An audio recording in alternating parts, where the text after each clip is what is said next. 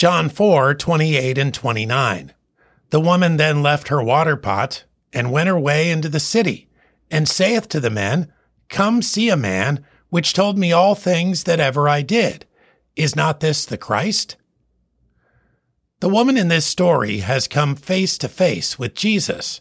He made her an offer of living water, a well of water springing up into everlasting life, so that she would never thirst. He knew that she was thirsty for something far beyond the water she could draw from Jacob's well. He made this clear when he revealed his inside knowledge about her life story.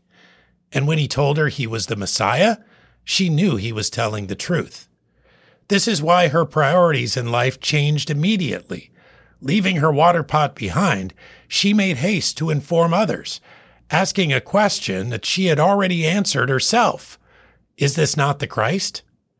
Her experience with Jesus changed her, and she wanted others to have the same experience, to know the one who knows all things, to have spiritual thirst satisfied, so that they would never thirst again. John 4 28 and 29.